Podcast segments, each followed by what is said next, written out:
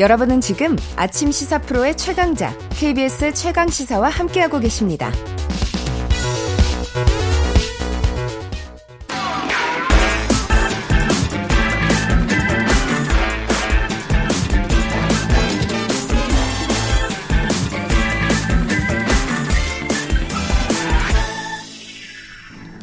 자, 한 번 더 뉴스입니다. 오늘 경향신문 박순봉 기자 나왔습니다. 안녕하세요. 네, 안녕하세요. 안녕하십니까. 자, 지금 오늘 가장 중요한 뉴스 중에 하나죠. 한 번 더 뉴스 어떤 아이템 가져왔습니까? 그 정의당이 지금 상황이 좀 심상치가 않습니다. 아, 궁금했어요. 안 그래도 네. 요즘에 잘 뭐랄까 정치 뉴스에 잘 눈에 띄지 않았기 때문에 어떻게 네. 돌아가고 있는지. 존재감이 좀 줄고 있는 상황이라서 관심도 좀 적었었는데 네. 그제 이정미 정의당 대표가 사퇴를 했거든요. 네. 그- 그리고 포함해가지고 지도부가 총사퇴를 했습니다. 네. 근데 이거 자체도 좀 심상치 않은 일이죠. 근데 이제 왜 사퇴를 했느냐가 중요한데 네.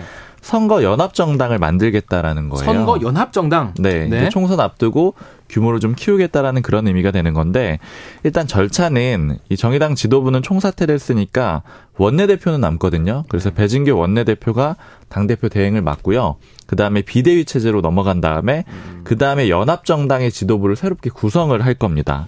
그러니까 이제 연합정당을 만들어가지고 거기에 새로 지도부가 서게 되는 거죠. 그럼 이제 이건 또 왜 하느냐? 요것도 이제 아까 말씀해주신 거에 좀 힌트가 있는데 정의당이 계속 안 좋았잖아요. 네. 그뭐 지지율도 그렇고 뭐 존재감도 그렇고요. 그리고 특히 가장 최근에 있었던 서울 강서구청장 보궐선거에서는 득표율이 1.83%였어요. 너무 낮게 나온 거죠. 맞아요. 예전에 정의당이 그래도 잘 될 때는 한 5% 이상은 항상 대선 같은 데서 받았었거든요. 그런 거에 비유하면 너무 적고요. 사실 네 번째가 진보당이었는데 진보당은 1.38%였거든요. 음. 뭐 그러니까 거의 차이가 안 나는 나왔네요. 그런 수준이 된 겁니다. 뭐 이번뿐이 아니고 여태까지 계속 위기였기 때문에 이정미 대표가 거의 재창당을 하겠다 이런 목표를 세우고 계속 당쇄신을 준비해 왔는데 이제 그 결과물, 그러니까 그 해답으로 선거 연합 정당을 내놓은 거예요. 선거 연합 정당이라는 것이 생소한 분들이 많을 텐데 이게 한 뭐, 어, 합당 뭐 이런 거랑은 좀 다른 건가요? 어떤 맞습니다. 그러니까 선거를 연합해서 치른다라는 건데 지금 정의당의 설명은 정의당이 일종의 플랫폼이 된다라는 거예요. 그러니까 어쨌든 원내 의석수도 갖추고 있고 하니까 플랫폼이 되고 거기에다가 이런저런 세력들을 뭉쳐가지고 일종의 연합체를 만드는 겁니다. 음. 그 연합체가 어디냐가 좀 중요할 텐데 그렇죠. 그 대상을 세 개로 좀 나눠서 볼 수가 있거든요. 세 이제 개. 정의당이 공개를 한 건데 네. 일단 첫 번째는 민주노총 등 노동 세력 이렇게 얘기를 했습니다. 네.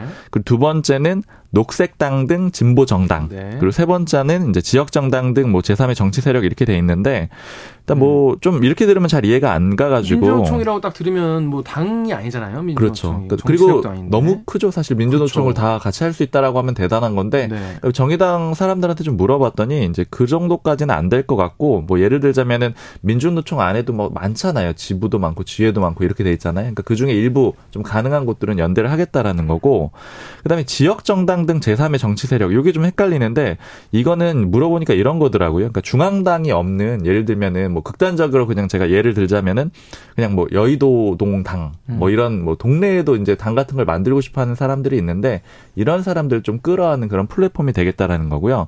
사실 이제 이것보다 중요한 건 이제 어느 정 당이랑 연합을 할 수 있느냐 이건데 지금 아까 녹색당은 얘기를 했잖아요. 그러니까 네. 녹색당은 어느 정도 가시화가 돼 있고요.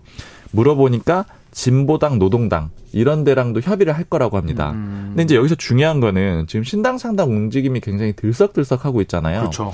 그러니까 이제 매물들이 사실 매물이라 표현하면 좀 음. 그렇지만 뭐 굉장히 많이 나와 있는. 그런 상황이거든요. 뭐 대표적으로 금태섭 신당, 양양자 신당 그리고 아직 나오진 않았지만 뭐 이준석, 음. 유승민 신당 이런 것들이 예측이 되는 상황인데 이런 데는 안 된다라는 겁니다. 그러니까 아까 진보 정당으로 한정을 음. 지었잖아요. 가는 길이 다르니까 추구하는 가치가 다르기 맞습니다. 때문에. 중도 보수 계열하고는 안 하겠다. 이런 선언이라고도 볼 수 있습니다. 음.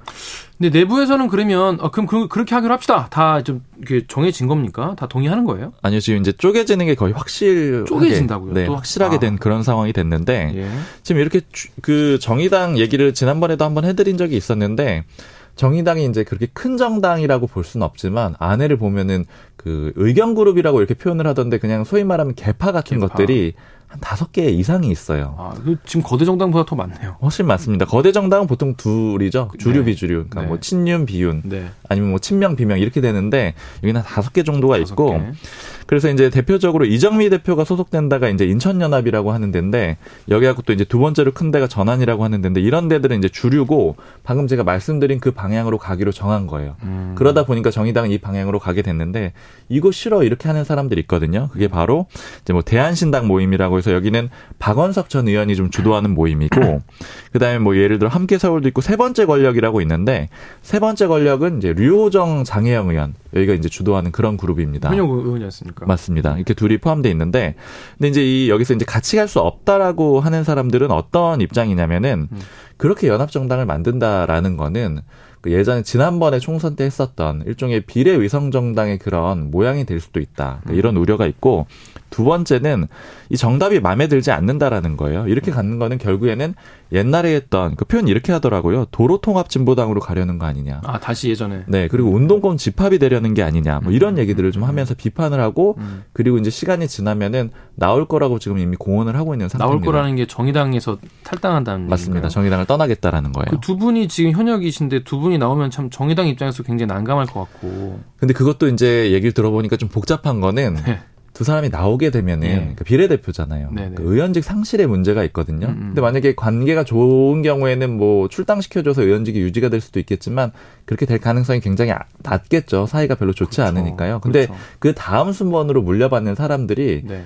뭐 예를 들자면 뭐 인천연합이나 이런 데 포함이 돼 있다라는 거예요. 아. 그래서 그렇게 주류 쪽에서는 나쁘지만은 않은 카드일 수도 있고 아, 이런 것들도 얘기인지 아마 또 쟁점이 될 것 같아요. 알겠네요. 이 계산이 복잡하네요. 네. 그러면 지금 어, 현역 의원들로 중심이 된 이 세 번째 권력 이분들은 그럼 앞으로 어떻게 좀 하고 싶다는 겁니까? 그러면 네, 현역 의원 두 명이 이제 포함되어 있는데 여기가 이제 입장문을 냈거든요. 어. 요런 이제 그 정의당 전체적인 방향이 나오니까 반발하는 입장문을 냈는데 모든 가능성을 열어두고 정치 개편과 신당 추진을 해나가겠다 이렇게 얘기를 했는데 이 모든 가능성이 좀 중요합니다. 모든 가능성이라고 말은 하지만 사실 바라는 바가 있을 거 아니겠습니까? 맞습니다. 예. 어디까지 갈 거냐. 그 사실 세 번째 권력 쪽 사람하고 어제도 만나고 뭐 다른 사람하고 통화도 해봤는데 일단 가장 대표적으로 제가 좀 주목해서 들은 얘기는 이준석 전 대표 측하고 세 번째 권력 쪽의 주요 인사가 다음 주 중에 만날 거다 이런 얘기를 하더라고요. 다음 주 중에 그러니까 이 얘기는 뭐냐면은 이준석 전 대표 신당도 오케이라는 얘기인 거죠. 그것도 그렇지만은 거꾸로 말하면 이준석 전 대표도 관심이 있다는 얘기잖아요. 근데 그거는 조금 애매한 것 같아요. 저는 이준석 전 대표 쪽에도 물어보고 사실 음. 이제 금태섭 전 의원 쪽에도 물어보고 다양하게 물어보면은 음. 금태섭 전 의원이나 세 번째 권력, 그러니까 정의당 내부의 이제 그 소수 그룹은 다 열려 있어요. 왜냐면 다 끌어모아도 지금 될까 말까 한다라는 거고, 그리고 어떤 이제 가치라는 측면보다는, 그러니까 가치가 이제 여러 가지 측면이 있을 수 있는데 예전에 뭐 진보 보수 이런 가치보다는 정치의 정상화, 그러니까 뭐 당내 민주주의의 정상화 요런 데에 더 초점을 두고 있는 겁니다. 그러니까 예전에 보던 시각으로 보던 뭐 진보 보수 이게 크게 상관이 없이 음. 그런 거에 문제 의식을 가진 사람은 다 뭉칠 수 있다라는 건데 근데 문제는 이준석 전 대표 쪽에 물어보면은 류호정 장혜영 의원이랑 같이 하는 거에 대해서 좀 회의적이에요. 그러니까 어. 왜냐면은 결이 너무 다르다라고 생각을 하는 거고 좀 해석을 해보자면 그러니까 예를 들자면 뭐 페미니즘과 관련된 그런 입장차 같은 것들이 있고 그렇죠. 이제 이준석 전 대표의 주요 지지층들이 또 예전 표현으로 뭐 이대남이라고 해서 이제 젊은 남성들이 많이 돼 있잖아요. 그렇게 연대를 하게 됐을 때 어떤 반발이 있을 거다 이렇게도 좀 생각을 하고 있는 것 같습니다. 근데 정의당 입장에서는 뭐 그래도 안 나가고 같이 가는 게 사실 베스트일지 아니면은 자꾸 잡음이 난다고 세- 여길지 그것도 참 궁금하네요. 그러니까 사실 이미 제가 취재하기로는 이제 결별이 됐다라고 이미 생각을 하는 그런 상태에 왔습니다. 알겠습니다. 지금까지 정의당 속 내부 사정 들어봤습니다. 지금까지 경향신문 박중, 박순봉 기자였습니다. 고맙습니다. 감사합니다. KBS 라디오 최강시사 2부 여기서 마치고요. 잠시 후 3부에서는 뉴스 일대기 그리고 김준영 한동대 교수 만나겠습니다.